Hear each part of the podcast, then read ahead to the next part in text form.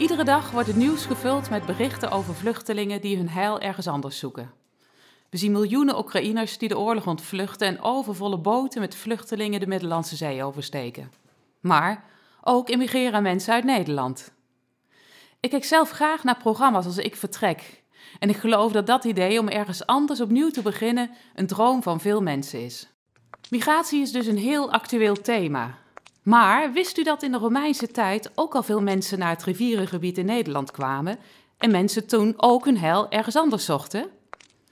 De tentoonstelling Moving Stories, de rijkdom van de Limes, is een tentoonstelling in Museum het Valkhof die gaat over de migratie van mensen naar en vanuit het gebied waar 2000 jaar geleden de noordelijke grens van het Romeinse Rijk liep. Om deze oude verhalen beter te kunnen begrijpen, heeft het museum zich gekoppeld aan verhalen van mensen van nu. Want ook vandaag de dag komen en vertrekken er mensen uit het Limesgebied. Als voorbereiding op de tentoonstelling spraken de curatoren van de expositie, Marie Stel en Marenne Zandstra, met een groep mensen die in de regio woont en een migratieachtergrond heeft. Ze noemen deze groep het Public in Residence. Dat Public in Residence sprak ook met een groep hedendaagse kunstenaars. En naar aanleiding van die gesprekken hebben de kunstenaars nieuw werk gemaakt voor de tentoonstelling. Een gedeelte van die gesprekken kunt u nu horen. Het is 16 november. Marenne Zandstra, de conservator archeologie van Museum het Valkhof, gaat vandaag in gesprek met Marlene Melfor, Celia Okoro, Mustafa Yafous, David Tesfaye Haile en Eduard Stepanjan. Ze ontmoeten elkaar in het museum. Marenne heeft ze van tevoren informatie toegestuurd over migratie in de Romeinse tijd en archeologische objecten die daarmee te maken hebben. Marenne heeft ze gevraagd om naar aanleiding van die informatie vragen op te stellen. Marlene neemt als eerste het woord. Mijn wortels liggen op Curaçao. Ik woon in Nederland. Woonden er in de Romeinse tijd veel mensen uit Afrika in Europa? Noord-Afrika behoorde ook tot het Romeinse Rijk. Er zijn zelfs Romeinse keizers van Afrikaanse oorsprong. Ook zijn er aanwijzingen dat er mensen met een donkere huidskleur in Europa waren. We kennen daar voorstellingen van in Italië op mozaïeken. Maar ook hier in de buurt zijn objecten gevonden waarop mensen staan afgebeeld uit Midden- of Zuidelijk Afrika. Ik kom uit Armenië. Volgens mij lag dat naast het Romeinse Rijk. Tegenwoordig ben je bijna nergens welkom als je wilt migreren. Mochten Armeniërs ook in het Romeinse Rijk vestigen, of was de Limes echt de grens? Van Armenië weet ik het niet precies. Het schijnt wel heel kort een echte Romeinse provincie te zijn geweest. Maar van mensen uit Noord-Duitsland, wat nooit echt bij het Romeinse Rijk hoorde, weet ik zeker dat ze dienst deden in het Romeinse leger. Zij vestigden zich soms binnen het Romeinse Rijk. Waarschijnlijk omdat het daar beter was dan thuis. Het lijkt me heel goed mogelijk dat Armeniërs zich ook in het Romeinse Rijk mochten vestigen. Maar wat ik me afvraag, namen de Romeinen ook dingen en gewoonten over van gebieden die ze veroverden? Je hoort meestal dat de overwonnen volkeren langzaam de gewoontes, cultuur en taal van de Romeinen overnamen. Dat voelt als een verhouding tussen onderdaan en heerser, waarbij de heerser streeft naar assimilatie boven integratie. Heel lang werd ervan uitgegaan dat de overwonnen volken de Romeinse cultuur overnamen als eenrichtingsverkeer. Inmiddels is er aandacht voor de diversiteit van dit proces. Er was namelijk niet één homogene cultuur die één op één vanuit Rome naar alle uithoeken van het Rijk werd verspreid. In deze expositie hebben we ons vooral gericht op de objecten die migranten hebben meegenomen. Het kan zijn dat we dingen over het hoofd hebben gezien. Misschien. Bij onderzoek naar het Romeinse Rijk ligt de focus wel erg op dit gedeelte van de wereld, wat nu ook het dominante gedeelte is. Ik bedoel, ooit hoorden wij allemaal bij hetzelfde Rijk. Dat heeft overal zijn sporen achtergelaten, ook in Noord-Afrika. Mogelijk is het een troost of kan het een gevoel van herkenning geven dat migratie van alle tijden is. Dat een mens al millennia onderweg is en vaak gedwongen wordt, om verschillende redenen, om zich elders te vestigen. Er ontstaat een gesprek over de gezamenlijke historie die we delen, doordat zowel Marenne, Celia, Mustafa, David en Eduard uit een land komen dat onderdeel was van het Romeinse Rijk. Eigenlijk zou je dat veel meer moeten benadrukken, wordt er gezegd. Want deze gezamenlijke historie bepaalt ook een deel van onze identiteit en die ligt dus heel dicht bij elkaar. Verder pratend over identiteit komt Mustafa met deze vraag. Wat ik me afvraag is hoe lang het duurt voordat je niet meer de ander bent. Was dat in de Romeinse tijd anders dan in de huidige tijd? Wat een filosofische vraag. Soldaten zullen zich vaak een buitenstaander hebben gevoeld. De een zal zich als veteraan met burgerrechten een volwaardig lid van de gemeenschap hebben gevoeld, een ander misschien niet. Dat is afhankelijk van de persoon en de situatie. Ik ben benieuwd of de gesprekken die Marenne had met Marlene, Celia, David, Mustafa en Eduard haar beeld van migratie op de Romeinse tijd heeft beïnvloed en daar voor iets van terugvinden in de expositie Moving Stories. Ik ontmoet Marenne in de expositie. Hi Marenne. Het is druk met bezoekers. Wat leuk. Het is een bijzondere ervaring de oude archeologische objecten naast installaties van hedendaagse kunstenaars hier te zien, moet ik zeggen. Ja, zeker Odette. Na al die maanden voorbereiding en ook nog eens alle beperkingen vanwege de pandemie, is het heel fijn om nu alles bij elkaar te zien komen. Niet alleen de geselecteerde archeologische objecten en de kunstwerken, maar ook de verhalen daarachter en het publiek om kennis te maken met die verhalen. Ik ben heel erg benieuwd. Je hebt zelf een proefschrift geschreven over migratie en de limes. En hebben die gesprekken met de public and residents jouw ideeën veranderd of misschien aangescherpt? Ja, het doen van onderzoek en het schrijven van zo'n proefschrift, dat blijft toch vooral een heel wetenschappelijk proces van data vergaren en analyseren. In deze tentoonstelling kon ik verder op zoek gaan naar de mensen achter die wetenschappelijke gegevens. En wat het zich verplaatsen, je thuis achterlaten, wat het voor hen kan hebben betekend. Wat bijzonder. En heb je door de gesprekken ook iets aangepast aan het tentoonstellingsplan?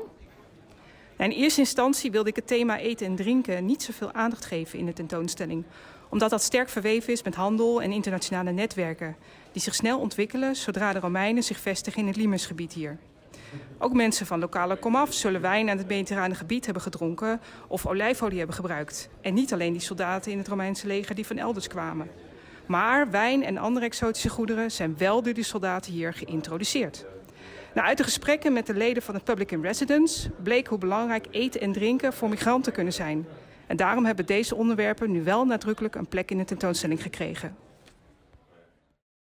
Enkele weken voordat de conservator archeologie met het Public in Residence sprak, spreekt kunstenaar Nicolien van Harskamp met meerdere Public in Residence leden, waaronder Kenneth McNack en Jeren Oezena.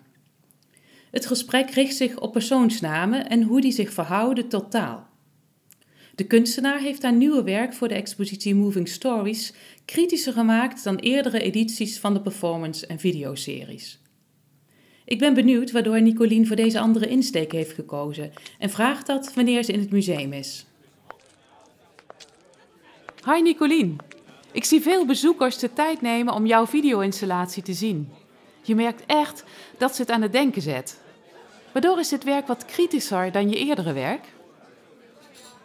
Omdat ik kritischer wil zijn op mijn eigen land. Nederland heeft door de eeuw heen het gebruik van bepaalde talen in het onderwijs en in de overheid verboden. Waaronder het Jiddisch, Nederlandse gebarentaal en Srenan Tongo. En dat zie je terug in de namen van de huidige gebruikers van deze talen. Kenneth vertelde hoe koloniale onderdrukking nog steeds doorleeft in de namen van Surinamers, hier en daar. Het verhaal van Kenneth heeft verdieping gegeven aan Nicoliens aangescherpte invalshoek. Als ik Kenneth vraag naar zijn verhaal, zegt hij er het volgende over. 1863, uh, ja, er werd de slavernij op papier afgeschaft. In die tijd kreeg je dus de naam van de slavenhouder. De slavenhouder was toen een, uh, een schot en daar heb ik de naam van gekregen. Nou, zodoende kom je er dan achter van, hé, hey, dat is me gegeven in 1863. Ja, dat je dus je achternaam is eigenlijk verdwenen. Want mijn roots liggen niet in Suriname, maar mijn roots liggen dus ergens in Afrika. Ja, en zonder roots ben je nergens. Ook Jeren geeft aan, als ik haar dat vraag, dat namen en identiteit met elkaar zijn verbonden. Als je migreert, probeer je je vaak aan te passen door je naam te veranderen, zodat iedereen hem makkelijker uit kan spreken. Maar dat heeft ook impact op je identiteit. Ik ken veel mensen met een Turkse achtergrond die in Nederland een kind krijgen en die dan rekening houden met de uitspraak, zodat de naam makkelijk uit te spreken is voor iedereen. Dit kan soms moeilijk zijn omdat je graag een naam wilt die betekenis draagt of je voorouders eert. Dat is inmiddels wel aan het veranderen. Het aanpassen aan de nieuwe omgeving is ook een belangrijk thema in het gesprek dat kunstenaar Mayra Sergio heeft met onder andere Farida Nabibaks. Farida is in Suriname geboren en Mayra in Brazilië. In Suriname waren we heel erg gericht op het moederland Nederland en Amerika. Toen ik naar Nederland kwam, wilde ik me aanpassen. Ik wilde nog meer Europees zijn. Ik schaamde me voor waar ik vandaan kwam. I recognize that. The longer I'm here, I realize I was so colonized. When I first arrived, I thought everything European was better. Na verloop van tijd voelde ik me nergens meer mee verbonden. Ik woonde in een buurt waar iedereen wit was en daardoor kon ik ook wit zijn. Ik paste erin. Het voelde veilig. Maar toen ik in mij een oude wond voelde, besefte ik dat ik anders was. Heel diep van binnen voelde ik mij inferieur. Hoe ben je die wond gaan helen? Ik kwam erachter dat ik me schaamde voor mijn kleur. Dat ik geboren ben uit zoveel generaties tot slaafgemaakte voor mij. Maar dat is waar ik vandaan kom. Toen ik het kon toelaten, voelen en erkennen, kon ik de pijn loslaten. Ik ben meer dan dat. Ik merk dat de gesprekken die de conservatoren met de kunstenaars en met het public in residence met elkaar hebben heel open en respectvol zijn. En dat de thema's die ze aansnijden ook voor hen niet alledaags zijn om over te spreken. Marlene Melfoor weet dat gevoel goed te verwoorden.